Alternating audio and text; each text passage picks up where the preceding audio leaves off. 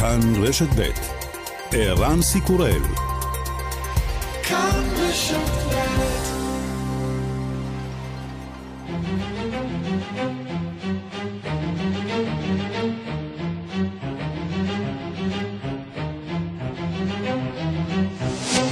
השעה הבינלאומית 21 בפברואר 2021 והיום בעולם. איראן החליטה להפסיק את ביקורת פקחי האו"ם על מתקני הגרעיניים בצעד שמטרתו הפעלת לחץ על ממשל ביידן. בעולם מגנים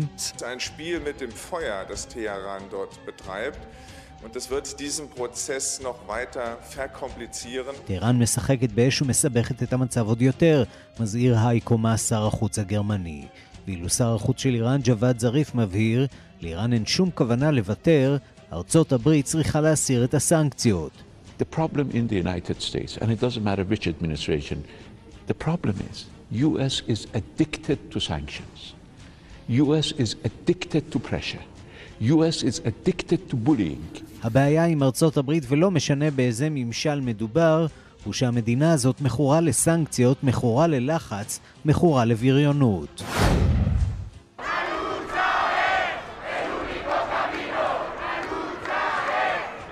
לילה נוסף של מחאות אלימות בברסלונה, מחאה על מעצרו של הראפר האופוזיציונר פבלו הסל, שנעצר משום שהסית לכאורה לטרור והכפיש את בית המלוכה. הלילה ניפצו אנרכיסטים חנויות ובזזו רכוש רב. בעקבות ערעורו של מנהיג האופוזיציה ברוסיה אלכסיי נבלני על עונש המאסר שנגזר עליו למשך שלוש שנים וחצי, בית המשפט ברוסיה קיצץ חודש וחצי מתקופת המאסר, בית המשפט גם החליט להשית על נבלני קנס של כעשרת אלפים דולרים, לאחר שהוא הורשע בתביעת דיבה על דברים שהשמיע לכאורה נגד לוחם במלחמת העולם השנייה.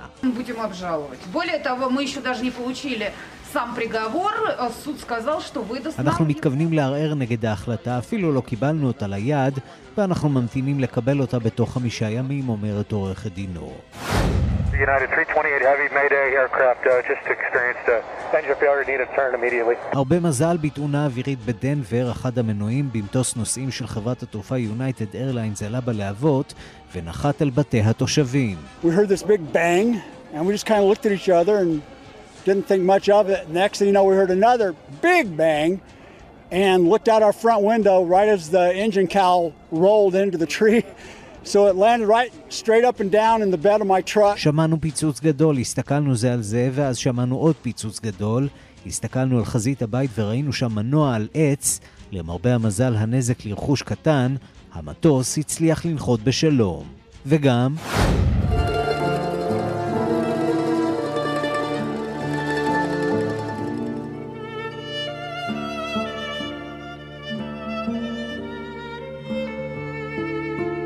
הבמאי מרטין סקורסזה יוצא במתקפה על האלגוריתמים של שירותי הסטרימינג, שמבטיחים שנראה בדיוק את מה שאנחנו אוהבים בלי לאתגר את הטעם התרבותי שלנו. אחרים טוענים שלמרות מגבלות השיטה, כולם היום חשופים הרבה יותר ליצירות שבקולנוע לא היינו מגיעים עליהן לעולם.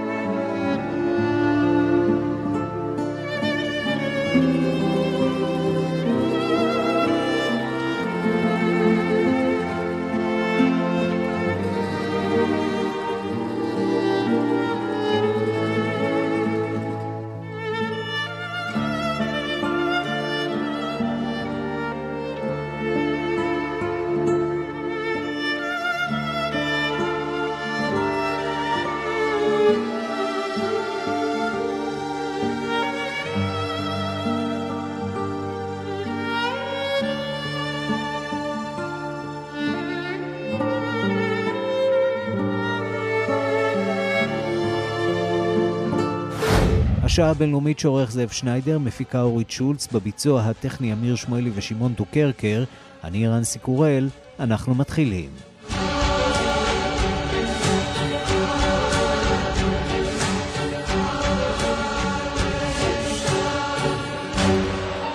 שלום רב לכם ושלום גם לקרן בר שנמצאת מעבר לזכוכית. טקסס עדיין נאבקת בנזקי סופת החורף שגרמה לקריסת אה, תשתיות חשמל במדינה. מאות אלפים עדיין מנותקים ומניין המתים ממכות קור גדל. שלום לכתבנו בוושינגטון, נתן גוטמן. שלום ערן. זה לכאורה היה נראה בשבוע שעבר כמו עניין של מה בכך, אבל הסיפור הזה זה סוג של אה, אסון בסלואו מושן. כן, בהחלט, אה, אה, שאנחנו עדיין לא קרובים לסיומו בהכרח. אה, בהתחלה זה היה נראה כמו באמת גל קור לא שגרתי, גל ארקטי שפוקד דווקא את דרום ארצות הברית, אבל הנזקים היו כל כך רציניים שאנחנו עדיין מתמודדים עם התוצאות של גל הקור הזה. 58 בני אדם עד כה נספרו, 58 בני, בני אדם מתו בסופה הזאת, חלקם כמקובל באירועים כאלה, תאונות דרכים, בתים שקרסו, אבל רבים מהם מתו פשוט מקור, והסיבה היא שלצד גל הקור הזה היה גם גל עצום של הפסקות חשמל. בעצם מערכת החשמל בטקסס, חלקים גדולים ממנה קרסו, לא עמדו בעומס, ולכן היו שלושה מיליון איש בלי חשמל, המספר הזה ירד בהדרגה, כעת אה, רוב הטקסנים כבר מחוברים בחזרה לזרם החשמל.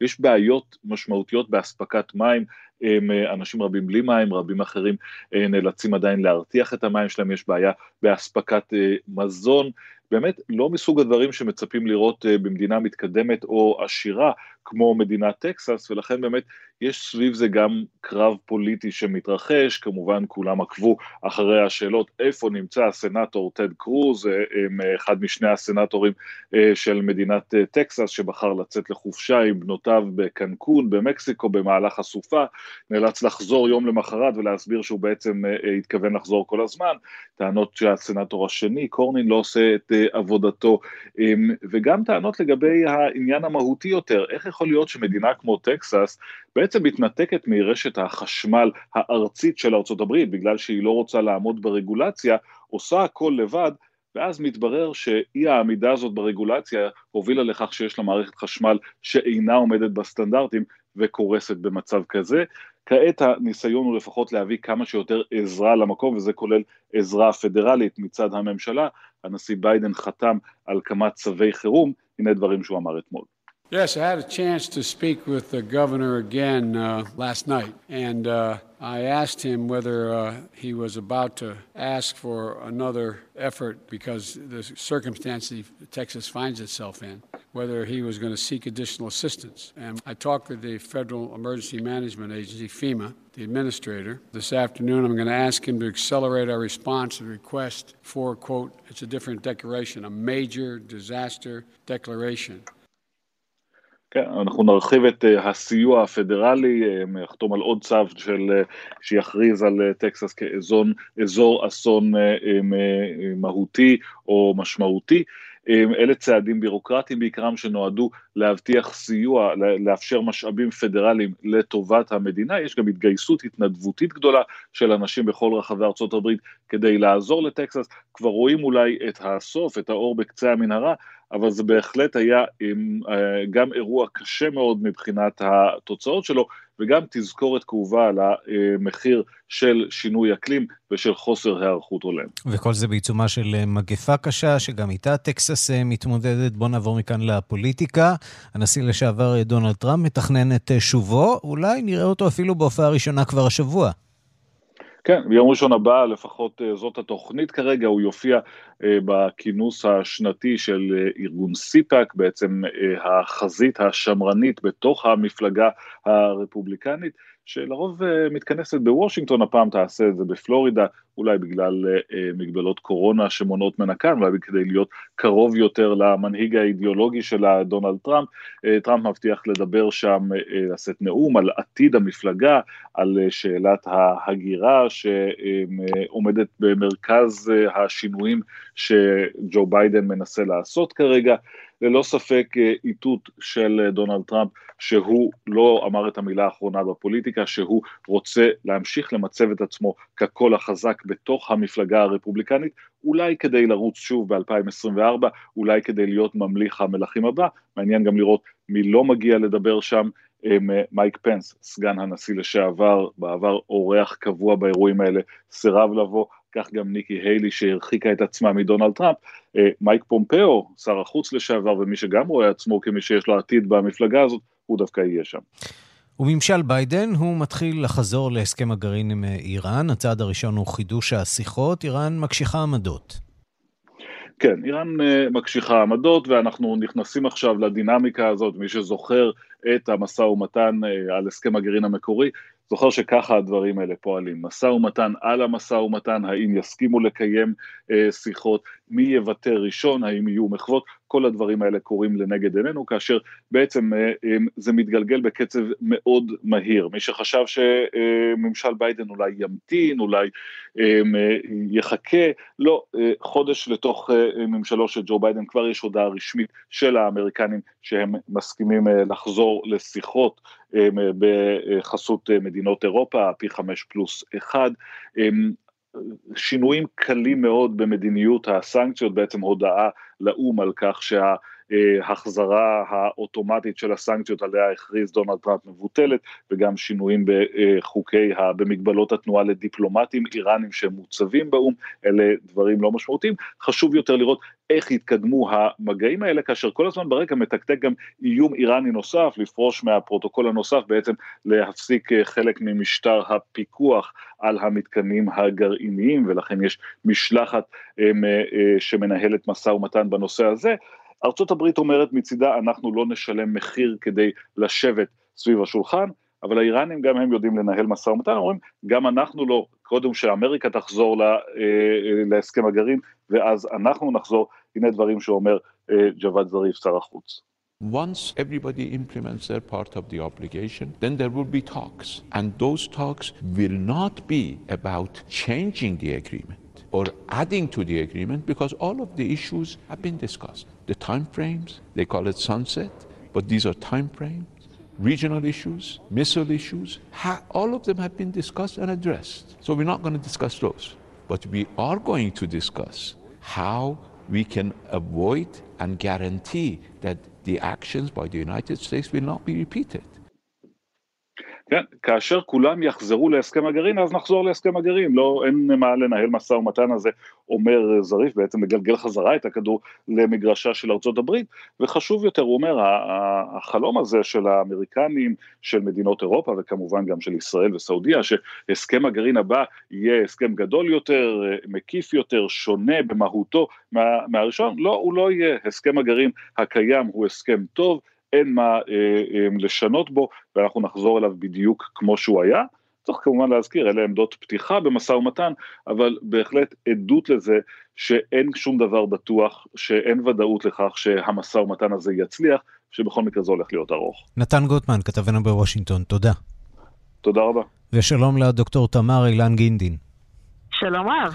מומחית לאיראן ממרכז עזרי ומההסכת איראניום מועשר, מחברת הספר מגילת אסתר מאחורי המסכה. תכף ניגע אולי גם בספר שלך, כי זה מעניין על רקע לוח הזמנים אה, אה, שלנו, אנחנו בשבוע פורים, אבל אה, אולי נתחיל קודם עם... מה חושבים באיראן, מה חושב העם האיראני על המחשבות האמריקניות להסיר את הסנקציות? האם התושבים היו רוצים לראות את איראן חופשית מהסנקציות, או, או, או אולי דווקא להפך? קודם כל, רוב התושבים בהחלט היו רוצים לראות את אה, איראן חופשית מהסנקציות. הסנקציות האלה, במיוחד אחרי שטראמפ אה, נסוג מהסכם הגרעין, הביאו את האיראנים לפת לחם. אנחנו רואים יותר ויותר אנשים רעבים, ובאופן מדאיג, אנחנו גם שמים לב שאנשים כל כך כבר אה, נואשים, שהם אומרים, אם המצב הכלכלי ישתפר, אז גם לא אכפת לנו שהמו"לות יישארו בשלטון. כלומר, מה שחשוב להם כרגע זה שיהיה להם מה לאכול לארוחת ערב, וזה יהיה אולי אה, יותר אפשרי אם יוסרו הסנקציות. כן, לכן... השאלה אם אה, כן. באמת הסנקציות זו הבעיה, או העובדה שהאיראנים משקיעים מאמצים והרבה מאוד כסף אה, בתגבור הכוחות הלוחמים, ארגוני הטרור כאן אה, באזורנו, חיזבאללה, אה, בסוריה, אה, או שבאמת אה, המצוקה הכלכלית היא מצוקה אמיתית. אוקיי, אז, מה ש... אז מה שאמרתי קודם באמת זה, זה המיינסטרים, זה אולי הרוב, אבל אז יש את הקיצוניים משני הצדדים, יש את אלה שאומרים בדיוק מה שאתה אומר, ודרך אגב אמרו את זה גם אחרי הסרת הסנקציות ב-2015, ולמרבה הצער הם צדקו, שהסרת הסנקציות לא באמת תשפר את המצב הכלכלי, כי הם ישר ישקיעו את זה בלבנון, בסוריה, בעיראק, בתימן, אה, ולא בחזרה בעם שלהם.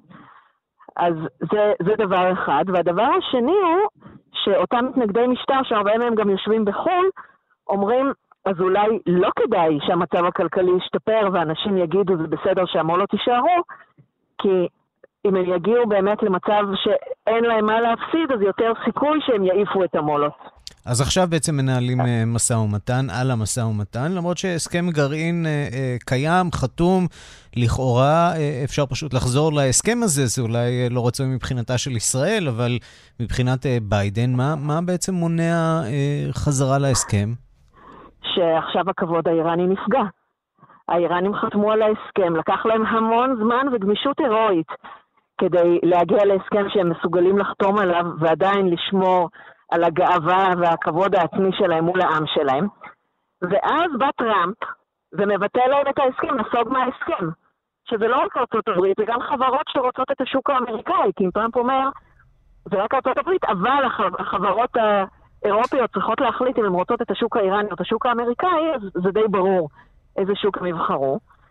ולפי ההסכם עצמו, אני עכשיו לא זוכרת אם זה סעיף 26 או 36 או שניהם, אם הצד השני נסוג מההסכם, או בעצם אה, לא מקיים את חלקו לפי ההסכם, אז גם לרפובליקה האסלאמית אין שום מחויבות לקיים את חלקה לפי ההסכם. או במילים אחרות את אומרת... והם נתנו שנה שלמה. כן. או במילים אחרות את אומרת, האיראנים פה צודקים כשמסתכלים על המפה אה, ועל ההסכם. אה, מי שלא עמד פה בתנאי ההסכם אה, ארצות הברית, זה אולי לא נעים לנו לשמוע, אבל זאת המציאות, הברית עכשיו רוצה סוג של עסקה משודרגת. עד כמה יש מרחב תמרון עם האיראנים לדבר על סוגיות כמו... סוגיית הטילים, או סוגיות אחרות שלא נוגעות ישירות לגרעין, או סוגיית תקופת התפוגה של ההסכם. אוקיי, okay, אני שוב, אני מייצגת את הצד האיראני, כן? לא, אני לא מדברת בתור ישראלי. בהחלט, כן. אה, אבל מהצד האיראני, כל השכנות שלהם מתחמשות, האויבות הכי מרות שלהם מתחמשות, והאויבות הכי מר... האויבת הכי מרה זה לא ישראל, זה סעודיה. Mm-hmm. ובעיקר עכשיו עם ההסכמים אה, שעושים הסכם שלום עם ישראל, עושה הסכם שלום עם ישראל וקבל F-55, מה זה? אז האויבות הכי מרות שלהם מתחמשות, והם צריכים לעצור את פרויקט הגרעין שלהם. Mm-hmm. הם כמובן לא עצרו אותו אחר כך, אה, אחרי שנה כשהם התחילו להעשיר, אז הם מעשירים היטב, אבל גם לעצור את תוכנית הטילים זה אומר שבעצם אין להם שום הגנה מול השכנות שלהם ומול האויבות שלהם. וזה משהו שהם לא היו רוצים, mm-hmm. מצב שהם לא, לא כל כך מוכנים להיות בו, כי השכנים שלהם לא תמיד ידידותיים כלפ, כלפיהם. טוב, מה שמבטיח אה, משא ומתן אה, קשוח. אה, אני רוצה אולי בכל זאת כמה מילים. אנחנו ככה בשבוע פורים, מגילת אסתר מאחורי המסכה. מה אנחנו יודעים על מגילת אסתר ומידת האמיתות ההיסטורית שלה? בוא נגיד את זה ככה, המקרה הזה לא מתועד בשום מקום מחוץ לתנ"ך, למרות שהיסטוריונים יוונים לא פספסו שום הזדמנות ללכלך על הפרסים. Mm-hmm. הוא לא מתועד לא אצל היוונים, לא אצל המלכים הפרסים עצמם, לא אצל האשורים והבבלים שהחזיקו ארכיונים שמתעדים אירועים. אה, מצד שני, תמיד אפשר להגיד שהסופר המקראי הגזים פשוט. כן. ושאולי היה איזשהו אירוע מקומי. אה, אנחנו יודעים, מלך אחשוורוש ושושן הם כן עוגנים בהיסטוריה האמיתית של איראן. הפרק הראשון במגילת אסתר אה, הוא בעצם העוגן שלנו במציאות, ואחר כך מתחילים להתפרע. בואי. נדבר על אה, איך מציינים את אה, פורים באיראן, הקהילה היהודית. זה סיפור בטח די רגיש. מורידה פרופיל. מורידה פרופיל, ובעוד שכשאני מדברת בתקשורת בארץ אני יכולה להגיד, זה היה, זה לא היה, זה, זה העוגן שלנו במציאות, בתקשורת האיראנית בעיקר האיראנית, התקשורת האיראנית אה, שתומכת בישראל. התראיינתי למנשה אמיר, שמשדר לאיראן, mm-hmm. למשל, השנה. Uh, הרוב זה פשוט להוכיח שזאת אגדה ושזה לא היה באמת ושהדבר הזה זה סיפור שהיהודים המציאו כדי לעודד את עצמם, או צידוק לחג אביב שבנוי על אה, מיתוסים אחרים איראנים, כי הסיפור של מגילת אסתר מאוד מאוד מאוד מזכיר את סיפור עליית דריווש לשלטון, חוץ מזה ששם אין יהודים. טוב, סיפור מסובך. אה, דבר אחד לא השתנה, יש עדיין רשעים שם באיראן, והיהודים עדיין אה, אה, נאבקים נגדם. זו כנראה מציאות שלא תשתנה כל כך מהר מדור לדור. דוקטור תמר אילן, כן. גין, תמר אילן... אם מותר לי להזמין, כן? השבוע יש לי הרצאות זום, הרצאת זום בבית אביחי, באנגלית, ובעלמה אני משתתפת במשתה פורים. או-אה, טוב, בזום אני מניח, כן. הכל כן. בזום. דוקטור תמר אילם גינדין, מומחית אה, לאיראן ממרכז עזרי ומההסכת אה, איראניום מועשר, מחברת הספר מגילת אסתר מאחורי המסכה. תודה רבה לך על הדברים. תודה רבה. השעה הבינלאומית, בריטניה מסמנת יעד חדש במבצע החיסונים, וגם שם אה, רבנים מתגייסים בקריאה לחגיגות פורים מתונות ובריחוק חברתי, ואילו בארצות הברית, כמו במדינות נוספות, מנסים להבין מה גרם לירידה החדה בתחלואה. מאיה רכלין, כתבת תחום החוץ, שלום לך. צהריים טובים, ערן. בוא באמת נפתח במספרים המשמחים שמצליחים להפתיע גם את המומחים. בארצות הברית מדווחים על ירידה של 29% במספר הנדבקים החדשים בשבוע האחרון ביחס לזה שקדם לו. ערן זאת היחידה החדה ביותר שנראתה במדינה כלשהי בשנה של המגפה הזאת.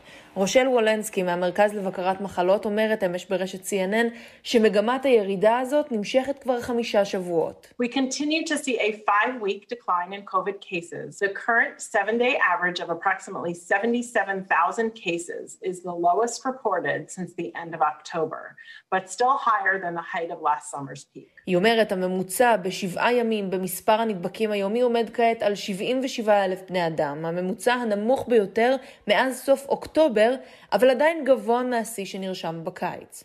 וחשוב לציין שזו לא רק הצניחה במספר הנדבקים שאפשר אולי לייחס לירידה במספר הבדיקות, כי אתרים נסגרו בארצות הברית אחרי מזג האוויר הסוער. לפי המדד של רשת CNN, מאז חודש נובמבר נרשמה ירידה של 55% בתחלואה הקשה. גם בארגון הבריאות העולמי מציינים השבוע את הירידה הזאת בתחלואה. בכל העולם מדווחים על מספר נדבקים חדשים שקטן ב-13% בהשוואה לשבוע הקודם. ומומחים עדיין מתקשים להסביר את הירידה הזאת. היו כאלה כבר קודם, והדבר היחיד שיודעים לומר עכשיו שזה כנראה לא קשור למבצע החיסונים, כיוון שלא מספיק התחסנו עד עכשיו. עם זאת, מדגישים שזה לא אומר שאפשר להוריד את הרגל מהגז בכל מה שקשור למאבק בקורונה, במיוחד עכשיו כשמבצע החיסונים מתחיל להתניע. בבריטניה הראשונה שהתחילה לחסן מסמנים אתמול יעד חדש במבצע. ראש ממשלת בריטניה בוריס ג'ונסון ביקש להאיץ את מבצע ההתחסנות וקרא אתמול שעד סוף חודש יולי הוא רוצה שכל המבוגרים במדינה יקבלו לפחות מנה אחת של החיסון. בחודשיים שעברו מאז תחילת מבצע החיסונים חוסנו כבר יותר מ-17 מיליון בני אדם. ובמקביל להצעה הזאת, בוריס ג'ונסון מקיים פגישות עם בכירים בממשלתו כדי לקבוע כמה מהר בריטניה יכולה לצאת מהסגר. מחר הוא יציג את מפת הדרכים של הממלכה בחזרה לשגרת קורונה כלשהי. עוד לא ברור איך תראה התוכנית, אבל מרכיב מהותי בה יהיה המהירות שבה יקבלו את החיסון מבוגרים מעל גיל 50, וגם צעירים בקבוצות סיכון. במקביל, גם בלונדון מתכוננים לפורים, ושם רבנים אורתודוקסים מפרסמים הזהרה והוראות לחג באופן די חסר תקדים. הרב הראשי של בריטניה, אפרים מירביס, פרסם סרטון בטוויטר בסוף השבוע, ובו הוא קורא לאזרחים שלא לחזור על האירועים הטרגיים מהשנה שעברה, שהובילו לעלייה בתחלואה. This Purim, therefore, let us guarantee that we will celebrate safely. Let's take Mishloach Manot. We should deliver our Mishloach Manot Amazon style. בפורים הזה אומר הרב מירביס בואו נבטיח שנחגוג בבטחה. למשל משלוח מנות בואו נעשה אותו אמזון סטייל. תשלחו את החבילה, שימו אותה על הדרך ותלכו כמה צעדים אחורה. גם את סעודת פורים אפשר לחגוג בהרכב המשפחתי המצומצם. בפורים הזה מבקש הרב מירביס בואו נקדש את השם. הוא מציע במהלך הסרטון הזה רעיונות נוספים, כמו למשל קריאת מגילה באונליין למי שלא יכול להגיע לבית הכנסת בהתקהלות קטנה. רעיונות שאולי שווה גם לאמץ במקומות נוספים. כן, בהחלט, אה, מאיה. בכלל, פורים אה, זה חג של מתן בסתר. אה, יכול להיות שהקורונה תסייע לנו גם ללכת יותר על הרעיון הזה של לתת וללכת. תודה, מאיה. אנחנו מכאן לאיטליה, שמצפה לחיסונים שצפויים להגיע באפריל, אבל בינתיים היא ממשיכה לספוג אבדות מהנגיף. בכל יום מתים שם בין 300 ל-400 בני אדם, ומי שמנצל את המצב זאת המאפיה, איך אפשר שלא, שמנסה למכור חיסונים במחירים יקרים פי חמישה. קשה. החוקרים סבורים שיצרניות החיסונים מודעות לכך, אבל מכחישות כי הן מוכרות חיסונים בשוק השחור. דיווחו של כתבנו ברומא, יוסי בר. משרד התביעה באיטליה פתח בחקירה כדי לחשוף מי עומד מאחורי השוק השחור של החיסונים. מתברר כי אנשים מפוקפקים, או במילים אחרות מאפיונרים, מציעים למכירה מיליוני מנות של חיסונים של חברת פייזר ואסטרזנקה. מושל ונטו, לוקה זאיה, הודה כי קיבל הצעה לקניית 27 מיליון חיסונים. גם באזור לומברדיה ואמיליה רומניה קיבלו הצעות דומות. המאפיונרים או המתווכים, כפי שהם קוראים לעצמם, טוענים כי הכל חוקי ויש להם מסמכים רשמיים שהם יכולים לקנות ולמכור ציוד רפואי ותרופות. הם מציעים חיסונים במחירים מופקעים לא רק לאיטליה, אלא גם למדינות אחרות באירופה.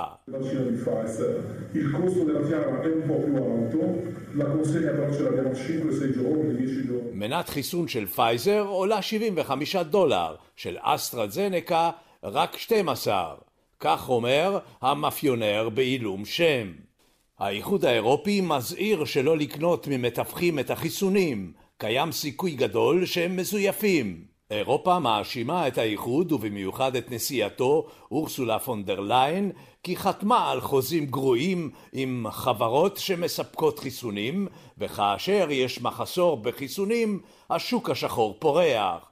פונדר ליין השקיע רק שביעית מהסכום שהשקיעו ארצות הברית ומדינות אחרות, וזו הסיבה למחסור. על פי החקירות, חברות התרופות הידועות משתמשות בחברות משנה הנמצאות מחוץ לשוק האירופי, דוגמת שווייץ, כדי למכור את החיסונים במחירים מופקעים, ואילו חברות המשנה משתמשות במתווכים.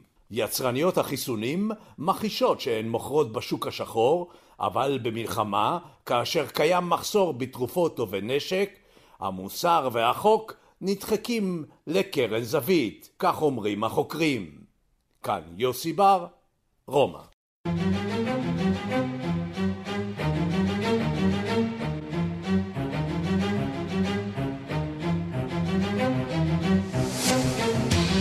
מכאן לדרמה משפטית שסופה ידוע מראש. שני פסקי דין התקבלו אתמול בבית המשפט העירוני במוסקבה בעניינו של איש האופוזיציה אלכסיי נבלני. בשני המקרים מדובר כמובן בהרשעה. הדיווח של כתבת חדשות החוץ, נטליה קנבסקי. Суд признал Навального Алексея Анатольевича виновным и назначил ему наказание в виде штрафа дохода. בית המשפט מצא את אלכסיי אנטולייביץ' נבלני אשם ומורה לו לשלם קנס בסך 850 אלף רובל, הכריזה הפרקליטה הצעירה יקטרינה פרולובה מדובר בפרשת ההשמצה שבה הואשם נבלני בקיץ לפני הרעלתו ונסיעתו לגרמניה לקבלת טיפול רפואי. נבלני הואשם בהשמצה כלפי ותיק מלחמת העולם השנייה, איגנט ארטמיינקו, שהשתתף בסרטון תעמולה בעד השינויים בחוקה הרוסית. נבלני טען שבדבריו בגנות משתתפי הסרטון הזה לא הייתה שום השמצה כי הוא רק הביע את דעתו האישית בלי להביא עובדות כלשהן. הטענה שכמובן לא שכנעה את התביעה. Естественно, мы будем обжаловать. Более того, мы еще даже не получили сам приговор. Суд сказал, что выдаст нам его через пять дней. знаете, я сомневаюсь, что вообще могут... כמובן שאנו נעתור על ההחלטה הזאת. בית המשפט הבטיח להעביר לידינו את פסק הדין בתוך חמישה ימים. אני בספק שבזמן הזה יעבירו אותו למחנה עבודה. הוא יישאר כנראה במתקן המעצר הזמני, אמרה לעיתונאים עורכת דינו של נבלני, אולגה מיכאילובה. לפי הפרסום בסוכנות הידיעות הרשמית ריה נובוסטי, את נבלני צפויים להעביר למחנה עבודה בתוך עשרה ימים. לפי החוק הוא אמור לרוץ את תקופת מאסרו קרוב ככל האפשר למקום מגוריו, כלומר באזור הפדרלי המרכזי, אך אם במחנות באזור הזה לא יהיה מקום פנוי, עלולים להעבירו לאחד האזורים האזורים הנידחים יותר. Ну там, если по дням, это считать надо буквально на калькуляторе, да. Но в итоге это лето 23 года. צריך לספור ימים ממש עם מחשבון, סיום המאסר אמור להיות בסוף קיץ 2023, אמר עורך דינו של נבלני ודים קובזב בהתייחסו להרשעתו השנייה של מרשו, שהרי שופט השלום דחה אתמול את עתירתו על ההחלטה להמר את תקופת המאסר על תנאי של שלוש שנים וחצי וחצי בפרשת חברתיו רושה, שבה הורשע נבלני ב-2014, בתקופת המאסר בפועל, בניכוי החודשים שבהם שהה נבלני במאסר בית ובמעצר זמני. арене и к Кремлю оппонируют многие.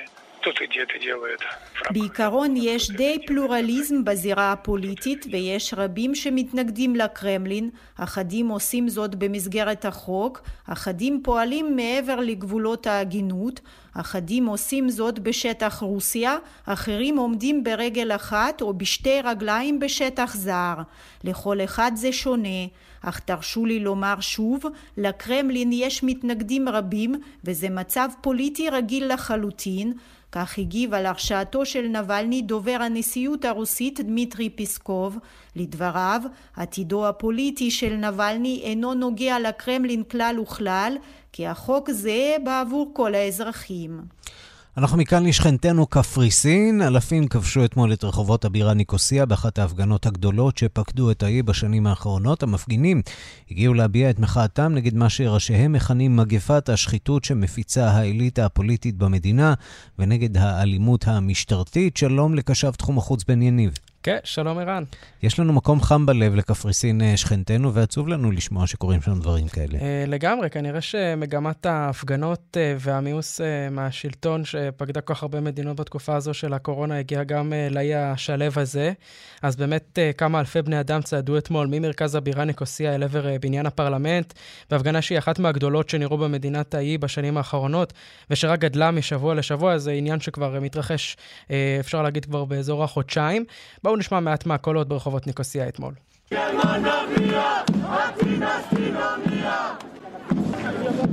כן, אז המפגינים מוחים כנגד השחיתות במגזר הציבורי, בממשלה ונגד הנחיות הקורונה כמובן, אך נדמה שהפרשה שהציתה את אש המחאה הקפריסאית ערן הינה זו שנחשפה בחודש אוקטובר ומכונה פרשת דרכוני הזהב.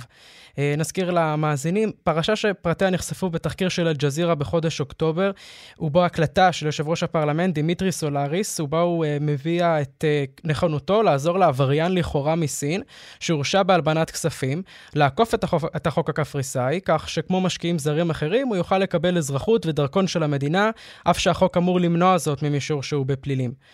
מה שהתברר לאחר מכן זה שאותו עבריין היה מתחזה שהצליח לגרום ליושב ראש הפרלמנט ומספר פקידים בכירים למצוא עבורו דרכים לעקוף את החוק הקפריסאי, המגביל את האפשרות להקנות אזרחות קפריסאית למי שכמובן הואשם במעשים אה, אה, פליליים.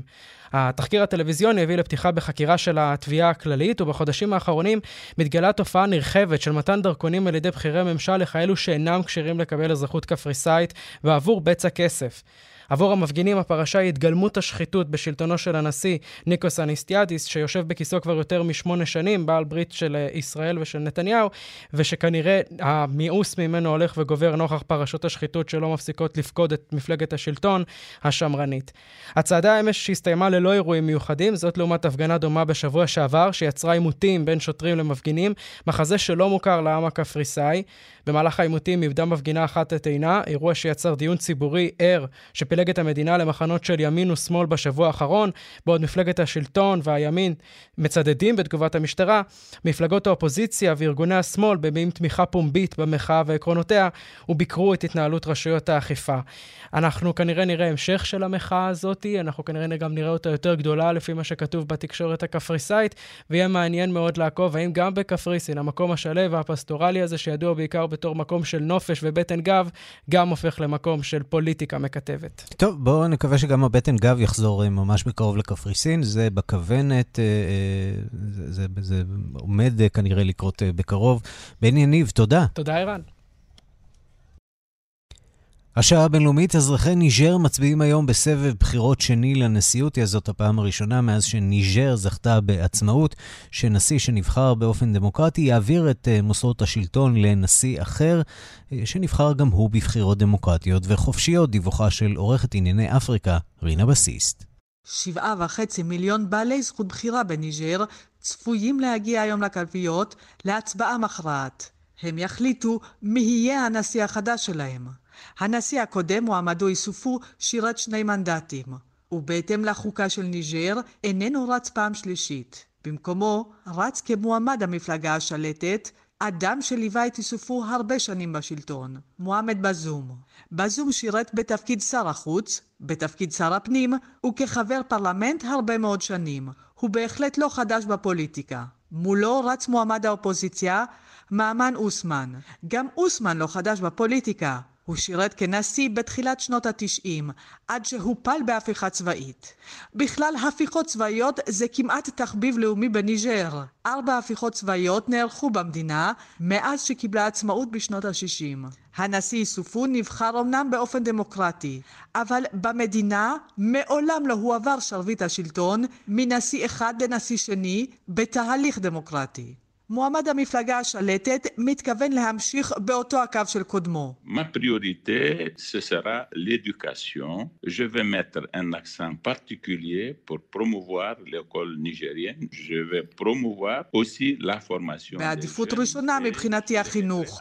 רוצה לשים דגש מיוחד כדי לקדם את בתי הספר בניג'ר. רוצה גם הכשרה של צעירים כדי שיוכלו למצוא עבודה בקלות יותר. כך אמר בזום בשבוע שעבר לרדיו הצרפתי. מועמד האופוזיציה מצידו טוען שהממשלה כשלה בגדול בכל התחומים, בכלכלה, בחינוך ובביטחון.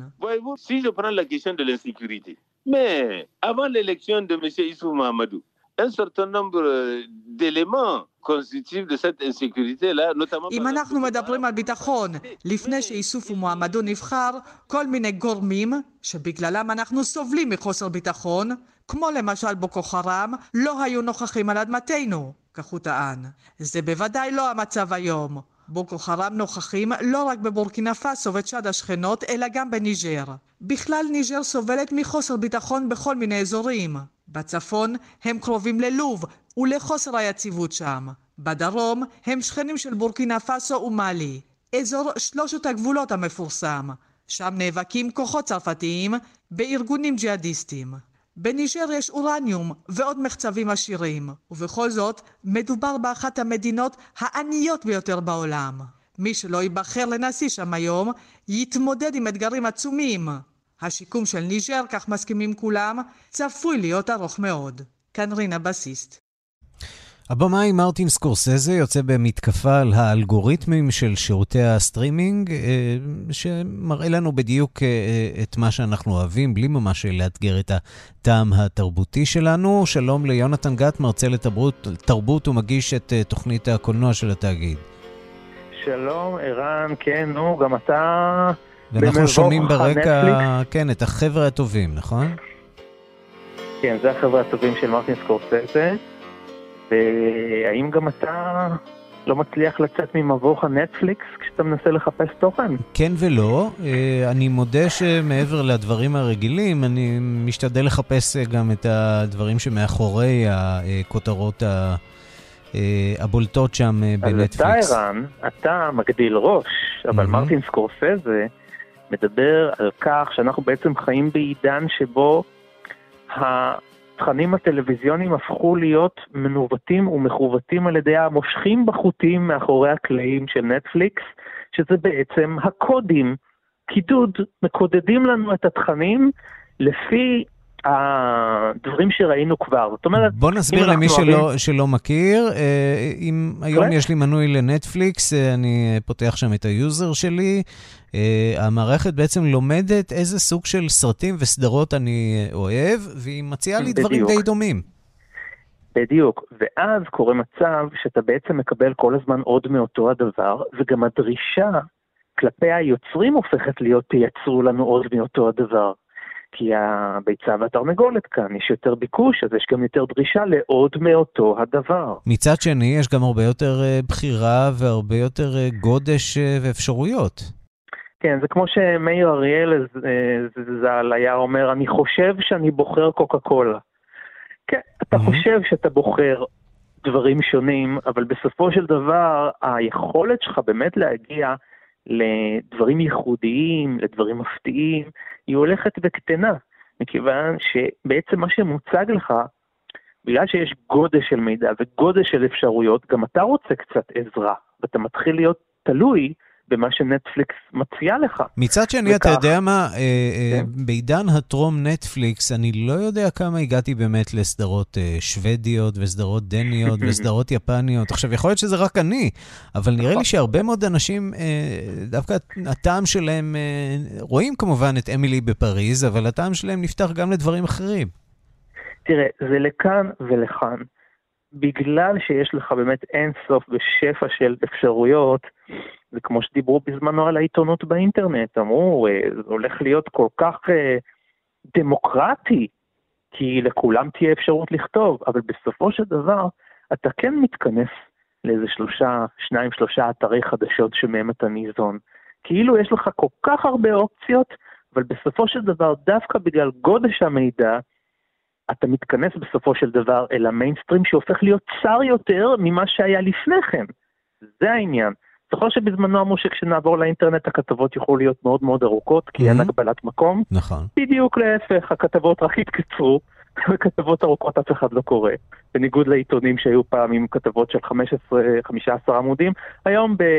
כתבה ממוצעת יש בסך הכל 700-800 מילה. אבל אתה רואה שדווקא עם אה, סדרות ותוכניות טלוויזיה זה לא ככה, זה יכול להתמשך ולהתמשך, ואנשים נכון, אוהבים גם לצרוך את זה בבינג'. נכון מאוד, אבל גם הסלקציה לגבי מי יכול להעלות סדרות היום לנטפליקס היא הרבה יותר מחמירה והרבה יותר קשה לפרוץ את אותו טעם של ההמון, כאילו ההמון הגדול מתחיל להיות קובע טעם הרבה יותר מאשר קבוצות מיקוד קטנות שפעם היו כשרצו להעלות סדרה או, או, או, או אה, סרט. היום המשקיעים יעדיפו להשקיע רק אחרי שנטפליקס תספק להם את האינפורמציה שסדרה מסוימת תצליח. בואו נסיים בהמלצה. כן. אה, איך בכל זאת אנחנו אה, מפתחים את הטעם שלנו ועוזרים לנו אה, ללמוד ולהכיר גם דברים אחרים בעולם הטלוויזיה? כדאי, בואו נגיד, לא להתפתות לתפריט של אתרי הסטרימינג, אלא בעיקר לחפש, ובעיקר לחפש את מה שאנחנו רוצים להתעניין וללמוד, אה, להכיר דבר חדש, מבלי לעבור דרך המבוך הזה, ולבחור את המקום שמספק לנו סטרימינג על פי התוכן שלנו, ולא ללכת לפי הסטרימינג, לפי התוכן שהוא מציע לנו. אני למשל, אה, ניסיתי לראות אה, מונטי פייתון בנטפליקס, יש דבר כזה שם, אמממ. מאוד קשה להגיע לשם, הוא אף פעם לא נותן לי את האופציה הזאת, רק אם אני מחפש באופן מיוחד. כלומר, צריך להיות מתורגת אתה בעצמך לתוכן שאתה רוצה, ולא להקשיב למה שנטפליקס מציע לך. דרך אגב, לדעתי זה אף פעם לא עובד, הם אף פעם לא יודעים בדיוק מה הטעם שלך. זה נכון, זה אה, ואולי גם רצוי שנטפליקס יאפשרו גם אופציה של חיפוש. נטול אה, הגדרות או נטול אה, רובוטיקה ואלגוריתמים, זה יכול להיות מעניין. אנשים יכולים למצוא שם הרבה מאוד דברים אה, שהם לא יודעים שקיימים שם בשירותי הסטרימינג. יונתן גת, תודה רבה לך. תודה רבה, ערן.